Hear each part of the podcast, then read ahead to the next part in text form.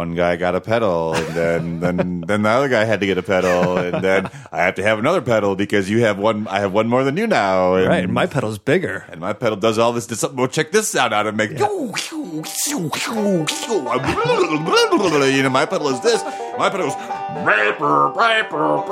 you know, and it's like, uh, you know, like whatever. And, and through all that, like I felt like I'm like, you know, I got, I'm good, dude. Like this banjo's hard enough as it is, you know.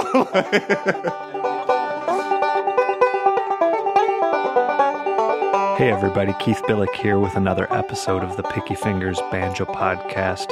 The guest for this episode is none other than Michael Arlen Bont of the band Greensky Bluegrass. And I had a lot of fun talking to Mike. We had so much fun, actually, that we went a bit overtime, and therefore I am breaking this episode up into two different parts. So what you will hear today is part one, the first half of my conversation with Mike, and episode or the second part of the conversation will be coming up shortly in the next few days or week. For those of you out there who are not familiar with the music of Greensky Bluegrass, there's no other way to put it. They are boldly going where no bluegrass band has gone before. They've managed to become one of the more prominent bands in the jam band scene, which means their concerts feature a lot of free-form improvisation, vocal and instrument effects, a big light show, and of course a bunch of cheering, dancing fans. Through all of that, at least to my ears, they do remain at their core a bluegrass band that remained true to the to the spirit of the music. And even if some of you disagree and think that maybe they're taking the music to places where it shouldn't go, there's no denying that they're exposing thousands and thousands of fans at all these places that they're playing that are normally reserved for headlining rock and pop acts, that they're exposing those crowds to the sounds of banjos and the sounds of dobros and guitars and acoustic music and bluegrass repertoire. But enough of me talking. Here's the interview with Mike Bont of Greensky Bluegrass. As always, you can email the show at pickyfingersbanjopodcast at gmail dot com. And also look for me on all the social media sites for any comments or questions that you might have for me. So here it is, Mike Bont of Greensky Bluegrass. So here we are in my uh, practice room. Thank slash, you for having me. Slash guest bedroom. All these instruments have too many strings on them. That's the first thing I notice about the place. I know, I know. It's, uh, there's a lot of instruments on the wall, and you may notice not a single one of them is a banjo. But that's okay. You you have a good excuse. All of your banjos are being put to better use elsewhere. Yes. In studios and... Yeah, we are. Yes, they're out down in the studio right now. Nice. Hanging out down there. Are you guys recording a new album, or what are you doing in there? Uh, yes, we are in the uh, process of working on some new stuff. Do you choose yeah. a different studio every time? Is that sort of a thing you do purposely? It's It seems like, because I know you were up here a couple albums ago. Yeah. For Handguns. Yeah. And I, for, I don't know where this last one was recorded. At the same, uh, down in Echo Mountain, down okay. in uh, Asheville, North Carolina. Okay, so you're and, digging uh, that place. Yeah, it's the, the studio itself is a really it's the sweet studio. It's um, a converted old uh, church. So there's like big stained glass windows and really high ceilings, a lot of natural wood. It has a really great sound. Is it one room? Do you play live? Um, no, there's the, the main chapel. What I would refer to as the main chapel area is the main tracking room. And then at the back, at the back of the chapel, there's a couple different rooms. Oops, there's a there's a couple different rooms where one is the big, the main uh, mixing room. Yeah, control and then room. There's, then there's a control room. And then there's another side room off to the off to the right of the control room, where I get stuck because I have to I have to be isolated because I play a banjo. Yeah, you'll bleed everywhere. Oh, exactly. It, you blow the whole take, you know. I, I have officially entered the Bont Zone. Have you seen these new stickers? Yes, I've, I, the Bont Zone stickers. Yes, I'm familiar with. Are those the, official? I mean, it's. I mean, like licensed merch, or am I in possession of contraband? No, I mean it's like total like heady like lot merch. Yeah, is, yeah. Is, is, what, is what it is. That's how it happened with me. Some hippie kid just walked past me. I was playing at the Fretboard Festival here in Kalamazoo a few weeks ago, and a guy just hands it to me, and I, I thought it was great. Finally, banjo players get our own sticker.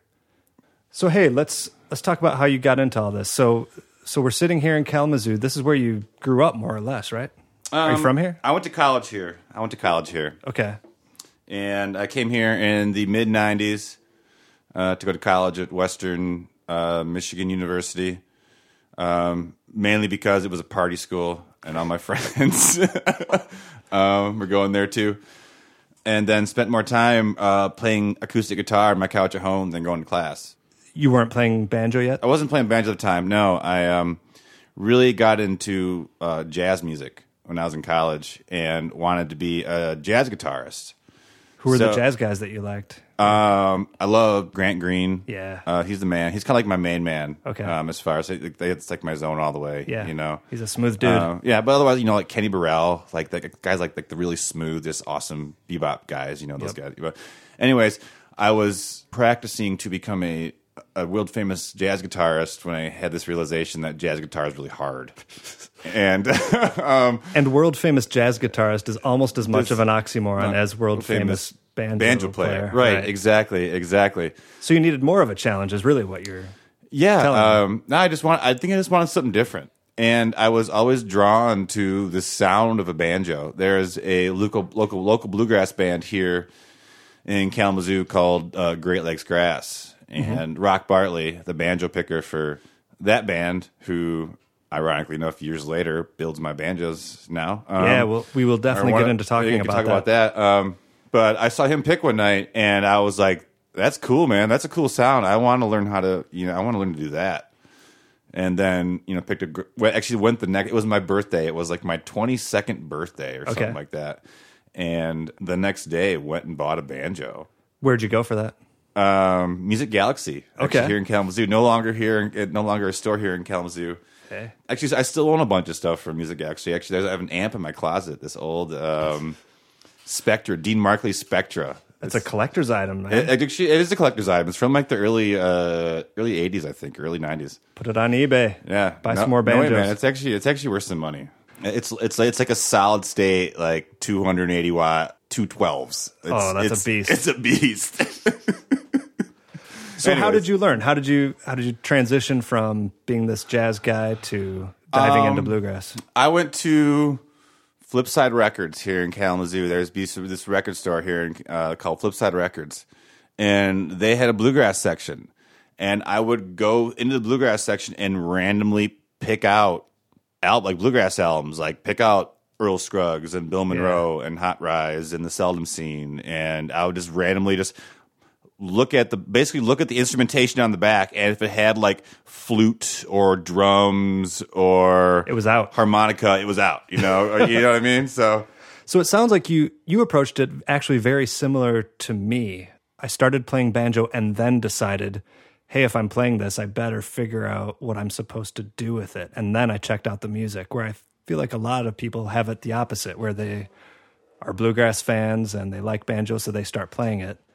It's kind of the opposite with us, yeah. It sounds like. Yeah. Well, and, and you buy the Earl Scruggs book, and it's like this like impossible puzzle of music that you that you can, if you're trying to learn a banjo, it's impossible to figure out. Like after you understand a banjo, that book makes sense. But boy, yeah. if you if like if you pick that up like and thinking like that's what you're going to learn from it, it like it is from a different era. You know, you know if you know what I mean. It has yeah, like it's, it's really like it's not. It's marketed as an instructional I actually, book. I actually have the original. I have the, I have the original album in my like record. A, like, uh, like record? The record of the, the. I think that actually helps.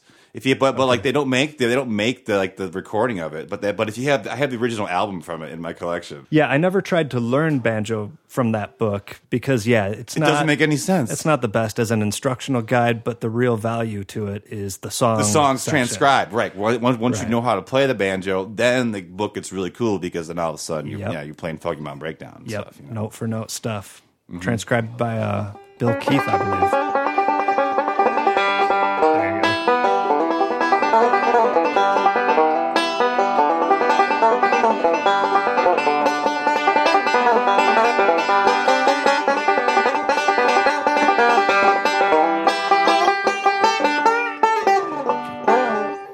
Who needs the yeah. record, man? Who needs the I'll record, just have man? you this follow is, me around yeah, and play right? play all the tunes. That's all I just need to know, yeah. So this actually brings me to one of our internet questions. I, I solicited internet questions oh, for good, you. Oh, good, oh, good. Some are pretty interesting. Maybe we'll get to those. Like what kind of what kind of candies do I like, and what way size fre- pants do I wear? Way and, freakier than that, yeah, man. Yeah, okay. Uh, from Reddit, T X Grung asks, what was the first song you learned on the banjo? Uh, Blue Ridge Cabin Home. A well-beaten path on the old... That's, is that Blue Ridge Cabin Home, right? Yes. Yeah. I remember that was the first that was the first song I've been practicing a whole lot, and that was... I was sitting out on my front porch one morning, and I don't have a I don't have a capo because it's an it's an A, obviously. Actually, that's ra- no, that's the one that's radius. Actually, that might work. Is right? It? Yeah, that's the guitar capo. Go for right? it, man. Yeah. I just I just remember like I would, would um that. Uh, just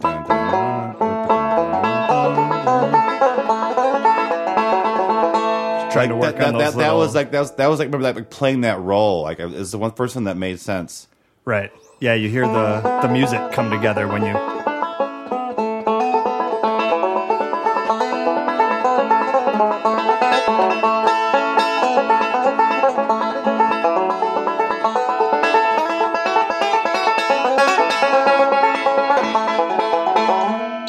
Did you have anyone uh, teaching you, or are you, you self-taught? Uh, I'm self-taught.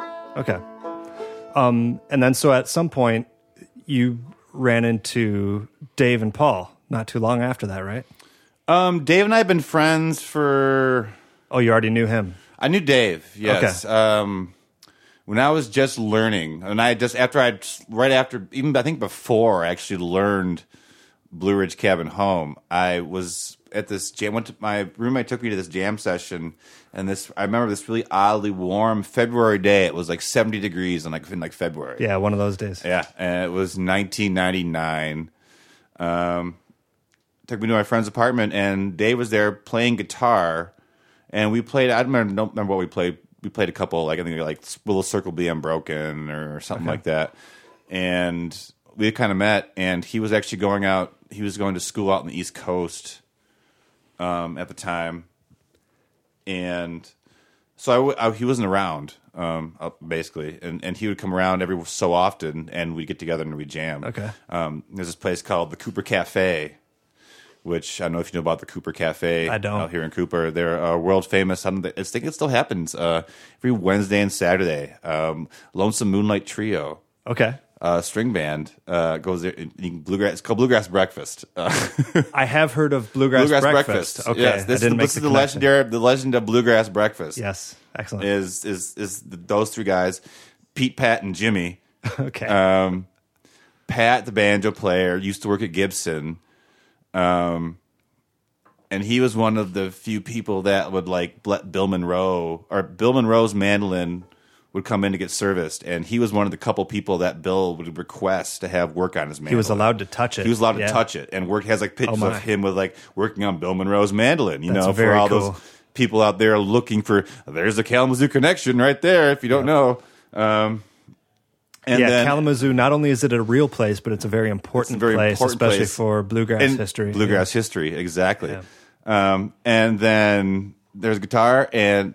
Uh, Pat or Pete played the guitar and Jimmy played the mandolin, and they do this always coolest, this cool, always cool old timey songs. And you go there and eat pancakes and have coffee and listen to this cool music. And we do it like every Wednesday and or Saturday if we could, you know. Yeah. And then we'd go jam after going to have bluegrass breakfast. After you're you know? kind of inspired, after you're kind and of inspired, right? Belly full of pancakes, exactly. Belly full of pancakes. Very nice. Oh, and then and then so Dave and I had been doing a couple. We some, we we got together and learned started to learn some tunes together. When he officially was done with school out in the East Coast and moved back to Kalamazoo, we started a, a band, or we started picking together, and we learned a couple tunes, and we started doing a couple open mics. And a friend of ours who was playing the mandolin at the time, kind of with us, not I mean not not great, but he was he was playing with us. Yeah. Um, had the idea like, why don't you be cool if you had a bluegrass? If you had a bluegrass band, it was called Greensky Bluegrass.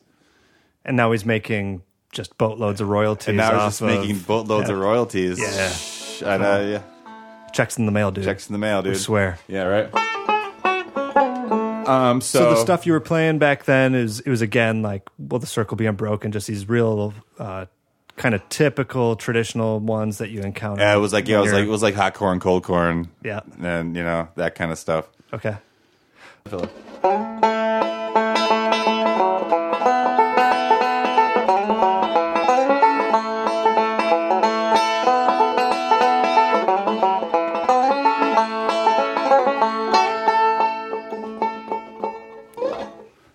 hot corn, cold corn. So then Greensky Bluegrass was was born, and in case we lost anyone, the the Dave that we've been talking about is Dave Bruza, who is still your bandmate to this day. To this day. Um, guitarist uh, with Greensky Bluegrass. So that's how it was born, was a, a couple of guys going to Bluegrass Breakfast around Kalamazoo.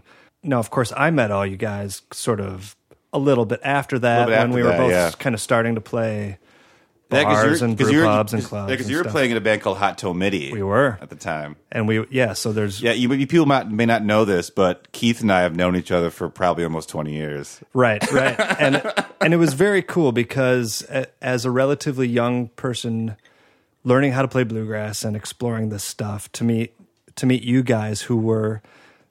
I feel comfortable saying we were kind of on the same skill level. We were both learning, sort of learning, learning all yes. together. We were both kind of in the same social crowd. Yep. So it worked really well to to be able to swap gigs and even swap band members. If if somebody couldn't make it, we did. Yep. There there was that, that there was that one time where I cut I cut my finger. Yeah, you were cooking. I, cut my, I was cooking and I, I cut my finger at work, and I had to call you in to play the gig at was it Billy's in Easttown? I don't I know. Think I think it was Billy's in Easttown. Yeah, it, it could be. And then, I, I remember and, that happening. And, and then, and then you, of course, you played my at my wedding too. You stood in for the banjo at my wedding. Yes, too, I, I so. was basically you yes. a, a couple at, different a couple, times. couple different times. Yeah, yeah, yeah that was fun. So yeah, the band's starting out back then. You're you're playing bars. How does it evolve from there? How do we get to where to where we are now? Um, what were some of okay? The... So so Dave and I are playing a couple open mics. There's one open mic where this I, this is my this is my favorite story where uh, this. long-haired hippie kid with the Mister T equivalent of hippie bling on uh, approaches well, like hemp, hemp necklaces, like hemp necklaces. Okay. Yes, yes, that's that's what that's what I'm trying. Yep, the hemp necklaces approaches us after Dave and I do an open mic at Papa Pete's one night, okay. and said he just he's like he's like hi, my name is Paul. I just got a mandolin. I really like David Grisman. Can I come jam with you guys sometime? We said Sh- yeah, and. And there you have it. The rest it. is history. Yeah. yeah. Right there you have it. Well, and this will have is that Paul actually Paul writes really good songs too. You know, actually Paul and Dave both write both like really good songs. That does help. It does help, yes. I, I do remember hearing you guys a lot back then. Um, you guys sang really well together too, and that's still something that yep. is that kind was, of that, a that signature actually, part of the sound. That was actually something that Paul Paul was uh, one of his greatest uh, one of the best things that he brought to the initially to the band was uh, he was a, a singer mm-hmm. in, in high school. He was big into choir and trained and properly like, trained singer, and okay. he was the one that kind of taught us like how to sing together, like with harmonies and stuff like that. Where you know what notes to sing when we were trying to figure out how to sing harmonies together. Yeah, that's very you valuable. Know? Yeah, and you know, um, and when you've been singing together as long as we have, it's like to, to have that blend. You know, it takes. Doesn't doesn't always doesn't happen overnight. That's right. for sure. You know. Yeah. Even back then, I thought that was one of your guys' strong traits. Well, and we and, we, um, we played really fast too. That was that was the one thing. Like we sang well together, and we played really fast. That's what people want to hear. Man, I could I could still play really fast, man. Like I I still think it's like it's like one of the there's a lot of moments where we're playing live and the, the band's like count it off fast and play it fast, and I'm like okay, and they. They're not. They're not ready for the how fast it is. They keep up with the old guy, is what it's called. You know. Well, that's man. That's the advantage we have, though. Well, fast. We have well, three fa- picks. There's, there's, different, there's different levels of fast. So there's fast and out of time, and then there's like you know metronome, like snare drum, fat, like just like that. You know, there's the zone. Well, that's pocket. The crazy thing. If you listen to these old Flatt and Scruggs recordings, Lester sounds so relaxed with his singing, and the band is so in the pocket that it sounds slow. It sounds so relaxed, yeah. and then you try to play along with it.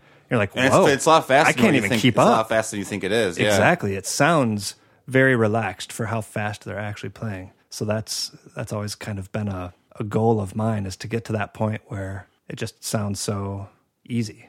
Well, it's pretty it's pretty easy, you know. You just it's gotta it's gotta practice. Maybe it's gotta practice more. Yeah, it definitely takes some endurance. Met- and metronome, metronome. That is the number one th- key there. Did you always? Practice with a metronome pretty regularly? I did for a long time. Uh, what uh, what kind of things did you do? What was your approach to it? Was it was it was basically for the spacing of time. Mm-hmm. Yeah, um, I, th- I feel like a lot of uh, people when they start playing, they actually pl- you play too fast. They play they they rush the anti- the, the notes between the notes. I agree. And and what you need to do is have that like like a relaxed. I talk at like about like playing like I say like a. Everything has to be very, very like spaced evenly Even, for it right. to sound good, and that's how you get get the roll going. And what the message would be if you're going, if it's going click, click, click, click, click, click, click, click, click, click, click, click, click, click, click, click. If you feel how how how like even that that feels, you know, yeah, and and like it's how people tend to like. They want, they want, they want, they want to rush all that, and it's how hard it really, really is to just be like, click, click, uh, click, click, click, click, click, click, click, click, click, right? Click. And you know how hard that that's really hard to stay in that groove and not like get ahead of it or get behind it, right? And not you know? not to, I'm not thinking of anyone in particular, but people who who play with that characteristic, the fast and out of time, it's pretty obvious that they tried too hard to play fast yeah. before they could play slow. It's a lot harder to fa- play fast and in time. That's that's yeah. where that's where the whew. yeah. But it it'll make but, you but, seasick but, if if but something's but, off. But but it's also one of those things. But that that if you can play fast and in time on a banjo, it's like you're just like just like chugging down the track. And that's and there's that you know that's one of the I think one of the coolest feelings is in banjos. Like you want you obviously the banjo wants to be fast. Yeah. You know? But if you could play fast and in time, like there's nothing. There's, Especially when you have a good rhythm if section. If you have a really good rhythm section, you're warmed up, you and yeah. you can just, just yes, cruise I said, along. I just said doo-doo. Dang it. Anyways. That, that's the magic of editing. Yeah. We yeah. can...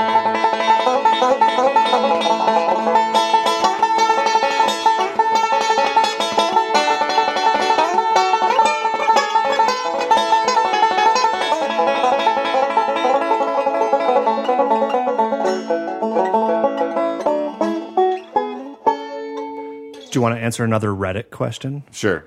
This one's from Big Wooly Samson. Big Wooly Samson. He used to have a cat named Samson. It was almost his favorite cat. Was the cat big and woolly? He was, a big orange cat. Well, apparently the cat found a way to sign up on Reddit, mm-hmm. and he's now emailing from the questions. From the other, from the afterlife. I love that. That's, that's what good. Reddit is. Send me, the, send me your address from heaven. That's, that's what it is, right?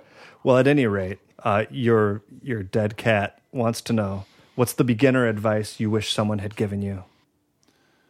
Man, you know, um, I think I just explained my like that the fact that that's the time. Or, and actually, um, I think the one thing that I would say is when you're learning the roles and it says thumb one two thumb one, like actually do that. Don't if it feels easy. I know if it says T, if it says T and you want to play the one. Don't, there's a reason before it because because with the way that a, a banjo works, sound wise, you always want to lead the beginning of the measure with your the plastic thumb pick because it sounds different than the two metal index and middle finger picks. It sounds so, different. And you can so, so when you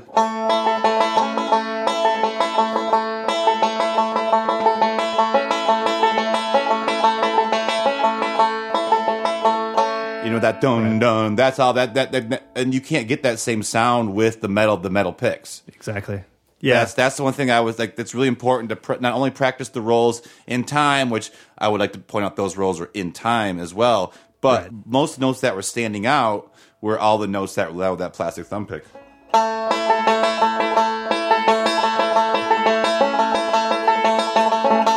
Yeah, you know? It allows you to have more control over the accents yeah. of your playing. Yeah, and, sure. and, and then when and then when you get to the point where you're unlearning the rolls, then your technique is proper. Like that's what happened to me. I learned the banjo a, a couple different times, I guess, so to speak, because I did I, I didn't subscribe. I didn't want to like do my thumb there because I thought you know leave my thumb there or play my index there or play because I thought it was easier to do this finger, you know. And mm-hmm. now and then once you actually learn how to play the banjo correctly, there is technique is a real thing in the banjo, especially when you're playing a lot of notes very quickly.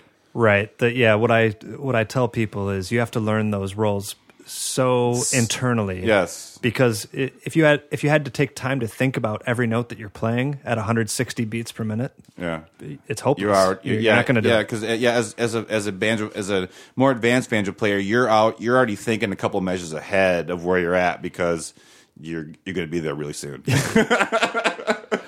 Right, it's like learning things by ear. You press play, and but before you can even get your hand on the instrument, you're about sixteen notes behind. Yeah, yeah. Oh, yeah, it's it's yeah. really uh, it can be pretty frustrating. Yeah. So when you were going through and finding all those C Ds at the record store, Um, Flipside Record Store, yes. Okay, yeah, Flipside. That one. Who'd you find? Like, who who who really influenced you in those early years? Did you have any people that you modeled your playing after? The first two off-the-cuff bands you were obvious for me were uh, Hot Rize and the Seldom Scene.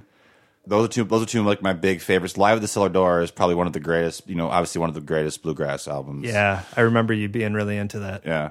How much of an effect do you think that has? Y- your band is pretty well known these days for translating like pop and rock songs into your show and kind of bluegrassifying. That, that, a lot of that has to do with that Seldom Scene album. We really liked the playfulness of what they were okay. doing compared to like, you know, we love Hot Rize too. You know, like that was, that was one of the other things we used to do a lot of like Hot Rize songs, but you know, I really liked the, that album in particular. I really loved the playfulness of uh, Live at the Cellar Door. For me, that was like my bar one of my favorite, favorite first bluegrass album. Yeah, it's, it's a very good one. Besides, um, besides like Foggy Mountain Jamboree, that's that one of my other like super, super, okay. super fa- favorite yeah, ones. That's classic. Yeah. yeah. But I just remember they were also known for adapting rock tunes, and maybe yeah. that was that was probably pretty. I don't know if I'd say controversial, but sort sort of off the beaten path at the time. Yeah, John Duffy was doing really weird mandolin stuff, right. and. John Starling would like his his vocals were amazing. Yeah, you know, I was like we had really good songs, and Ben Eldridge, his band will play. I was like, cause he was like this cool mix of like old and new. He like play would like play a lot of like the old kind of licks, but he also like a Colonel White loud like. You know, he would like do like, like that like melodic kind of stuff though too. Right. You know, he but then he would.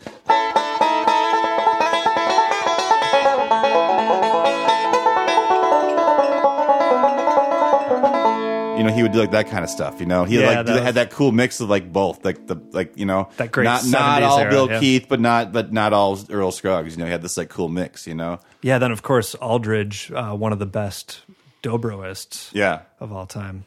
So another guy, and Tom Gray, the awesome bass playing of Tom Gray, of course, right? Yeah, let's not forget him. So you play with a dobro player, Anders Beck, the dobroist in your band. I've played quite a bit with dobro players. How do you approach that? Because I've I've found that sometimes it can actually be kind of tricky to have two separate instruments that are both three finger plicked uh, picked instruments. Three finger, three finger picked plucked. Instruments. I wanted plucked. to say pluck, and then I switched plicked. to pluck, you plicked, you, pick. You, oh man.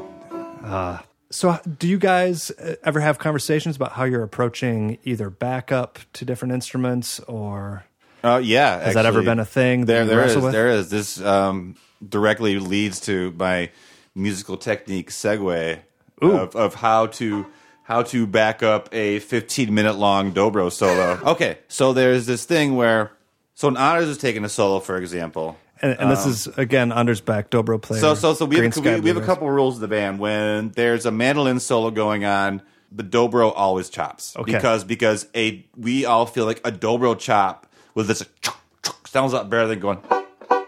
Yeah. It just doesn't sound to us. It never sounds, you know. Yep. That's the that was like the first that was the first rule. And whenever that's happening, I'm just doing like a basic like roll behind. Just real simple marking time, solid. Yeah. Right. I'm just marking time, like, and he's doing whatever. I'll, I'm not trying to embellish. I'm just following marking time basically. Mm-hmm. And then um, there's a technique where then the, the third technique is. When Anders is taking a dobro solo and Paul is chopping, he's responsible for the rhythm. Duvall and I can move the music using what I call double stop uh, scale patterns. Okay. Um, so if you're playing in G, for example, playing in G, in G right now. Yeah. So, so if you play up the fretboard um, in double stops.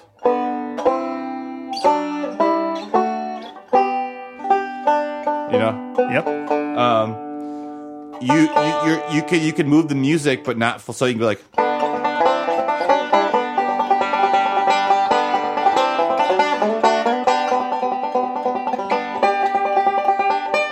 Sorry. And, and so just to to narrate what's happening here. So yeah, I think that's called the. The harmonized major scale, where you're you're only playing notes that are within the With, G major within scale, the G major scale, but, but that, that are in, in harmony thirds. With each other. Yeah, yeah. And, and and you can change the way that harmony sounds if you come across like a minor chord.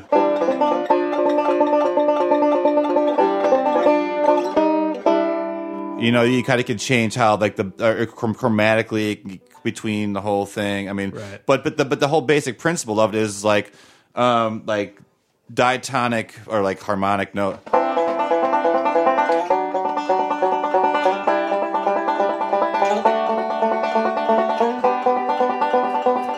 And that's how Malo sing. That's the.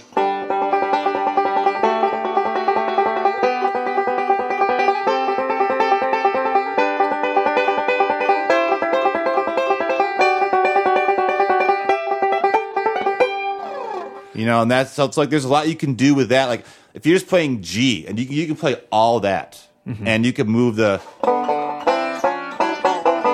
You know, that's kind of like a, a really easy example of duh, duh. Right. And, and, just, so, like, imagine the bass is going doom, doom, doom, boom, boom, boom, boom, and like, and Duvall and I are very key to. Does he try to follow you, or you follow we, each we other? Kind of, rather, we kind of we kind of instinctively follow each other in like this weird. You know, we you know okay. when, when when when we lock up, we usually get into something cool. You know, it's. And then, how do you decide when you're going to do that? Is that when the dobro is kind of picking up steam, and you feel like it needs some extra? It's action just, it's, happening. It's more or? just the way that we play. It's the way that we that we like to push and pull music. You know, it's it has to do like when's it time for me to do more? When's it time for me? Because a lot of times go.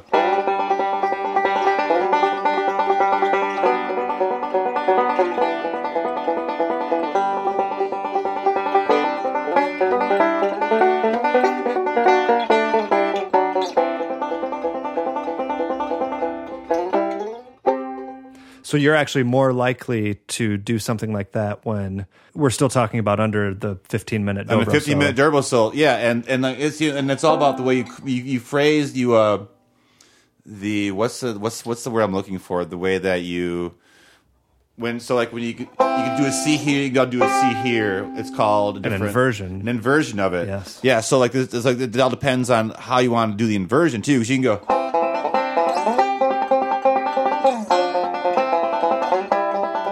You know, and like even like that, and that moves the music in a cool way too. Or I'm yeah. just playing a bunch of C's, or like what I like to refer to as the Danny Barnes trick, where like playing a bunch of G's. That's just all G. Yeah.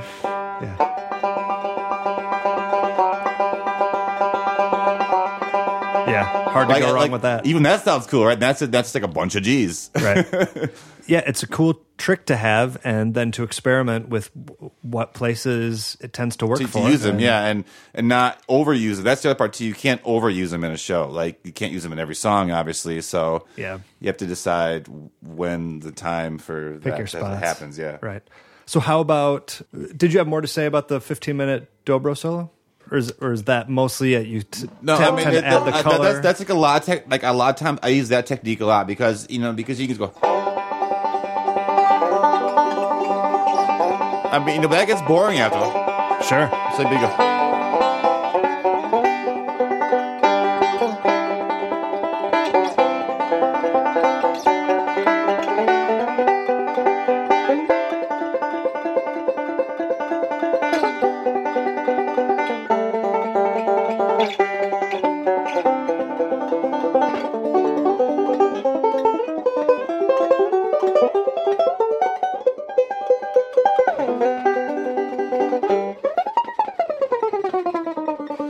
So the key is, for you listeners, look up the harmonized major scale, or maybe I can do another podcast just about that. But a lot of what Mike is doing, um, he, he's adding embellishments, but at the root of it is yeah. this progression of diatonic chords. Um, those like the, those two. There's those. so many uses for that too. Yeah, and then you can get the. That, then you can do the, the D scale, you know. It's like there's right. there's the, all the fretboards like that's just in the G scale. Then there's the one the same thing in the C scale. Then there's one in the A scale and the in the D scale. You know, all the F scale. Yeah, and it's F and it's F the same pattern as long as you start as know, long as you, yeah. in the right place. So that's the dobro backup trick. That's the that's the dobro backup trick. Any dobro or mandolin, a mandolin solo too. Guitar, I generally try to lay down the most competent rhythm I possibly can. Okay, and then and that's when that's when Anders will take over the embellishments because. Because over top, if up top, this is go. Like, like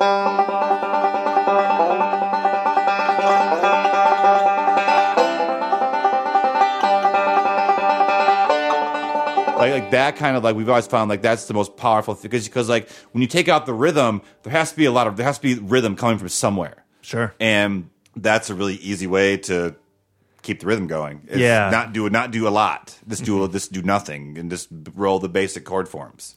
Yeah. Here, here your band almost as a big drum set. Someone needs to be the snare. Yeah, some, someone yeah. needs to be the kick. Someone needs to be the hi-hat. Exactly. Someone needs to do the fills every once in a while. Yep, yep. So s- something we may not have touched on yet is the reason you're in a situation of backing up fifteen-minute dobro solos. Tell people what it's like to be at a Greensky Bluegrass show. And spoiler alert, it's not the same as going to see a um, a Blue Highway show yeah, I, or a yeah. Ricky Skaggs oh, show. And those are great bands. So yeah, what are Greensky Bluegrass shows like? For the uninitiated. Um, they're fun. They're fun. They're a mix of like a lot of genres of music, and no show is the same. You're never going to get the same songs. We have really awesome fans. It's real family orientated, but also really fun. People are always really surprised that we're a bluegrass band. um, or whatever we do. You know, we do our thing, man. And like that's what the, the, the dobro backup trick, like that's exactly like. Where's all this rhythm coming from? You know, that's a perfect example where, like, even though I'm playing chords and stuff, like, I'm definitely playing very rhythmically over, you know, that's mm-hmm. that's the other part of it, too. It's like, you, you know, you can do all that, that diatonic stuff, but it also has to be very, it has to be in time, too. It has to make sense. Yeah. Th- I mean, that really goes for anything that we might talk about. Yes. A- above all else, play it in time. Don't rush. And that's at least, yeah. And unless unless you rush, then don't rush. So yeah, I mean, how how I would describe it is is much closer to like a Fish concert. Than yeah, it's, we have we have a light show. There's a and light have, show. It's really loud. The, the it, there's affected acoustic instruments, and right. as half the time you don't know what sound is coming from where. um, but through all that, the banjo remains constant and clean and clear and acoustic. I was awesome. going to ask you about that because for for all the uh, effects that your bandmates might use, I feel like you are most rarely heard using that. What? Why is that? Over the years, this developed into this thing where I've realized that a lot of what I do is more like playing piano, hmm. and it doesn't matter. No matter how many effects you have in the band. To have an acoustic piano in the band is is definitely doesn't matter. You know what I mean? To have that, it always to works. Have to have that root. I think that, okay. I think that, I think that's part of the thing. To have that, there's always a, the acoustic root in our band is the banjo, and because hmm. and because directly from what I just demonstrated with the Anders backup trick, it's like it's like it's like piano like you know, in almost in a way where like I'm like rolling through chords and right. you know, and it's and but it's always acoustic and pleasant. Yeah, you keep on stressing. And banjos, just, and banjos just don't sound good with effects. Like it's it's like weird to get a, an affected banjo to you know you have to like play like actually an electric banjo almost to be able to and go with like MIDI like that stuff's cool as hell. Yeah. But you have to actually like I always like the just like the having I don't know it's just always been my shtick I don't know I wear a white t-shirt and I play acoustic banjo keeping it real electrified. So even though you are keeping it au naturel, how did the band develop into that? How did you go from playing Will the Circle Be Unbroken at open mics and all that to having stomp boxes and synthesized vocals? I remember you guys starting to use acoustic amps on stage, and that was kind of a step. And then after you start doing that, maybe Dave tries to have a distortion box or a reverb box or a delay box. And then it seems like it has just slowly gone from there. Yeah, is that how it worked? It, that's exactly how it evolved. It okay. was just like one guy got a pedal, and then, then then the other guy had to get a pedal, and then I have to have another pedal because you have one. I have one more than you now. And, right, and my pedal's bigger, and my pedal does all this. this well, check this sound out and make. Yeah. You know, my pedal is this. My pedal is rapper, rapper, rapper. You know, and it's like uh, you know, like whatever. And and through all that, like I felt like I'm like you know, I got I'm good, dude. Like this banjo's hard enough as it is. You know, I don't need to learn how to do things I, with my feet. Uh, I just want to be able to pick rhythmically and not play out of time, man. That's hard enough. Especially when we like we push and pull, you push and pull time a lot. It's really you know to to stay be able to stay in that pocket is really, or to be accepting of it. Someone needs to be the the reference point. Yeah. But was that ever a discussion or a decision? Did you guys have to sit down and say, "Hey, look, if we keep doing this, we're never going to get hired for the." Um, No, it's never the been yada yada bluegrass. It's never festival. been like that. Like we've always felt like, you know what? If you want us to play behind one microphone, we'll kick everybody's butt still because we are an awesome acoustic bluegrass band. We mm-hmm. work a microphone like nobody's business. But that that was a different that was a different band for us. You know, like if you didn't know us for since the very beginning, we actually were a one mic acoustic bluegrass band for when we first our our inception was. Through that, you know, like yeah. that's how we won the Telluride Band Contest is because we worked the mic. We, we we were just we were about four inches closer to the microphone than any other band in that contest, and that's the secret right there. Why? Because we were louder than any other band Ooh. in the contest. Well, the, well, this the, the, the well the song selection too. Like it has to be right. Like you know, you know, obviously we are. Obviously for us, we it was right because see where we've come since then. You know, I, you know, yeah. and it's not like that for everybody. You know, was that the pivotal moment for you guys? Did you did you feel like that was the biggest difference in terms of going from a band that was just kind of working the the bars to a band that was now being taken seriously? It was it and was getting it was, good bookings. It was definitely from the val from like the validation, like the fact that we won this, and it was like, okay, so we actually are pretty good.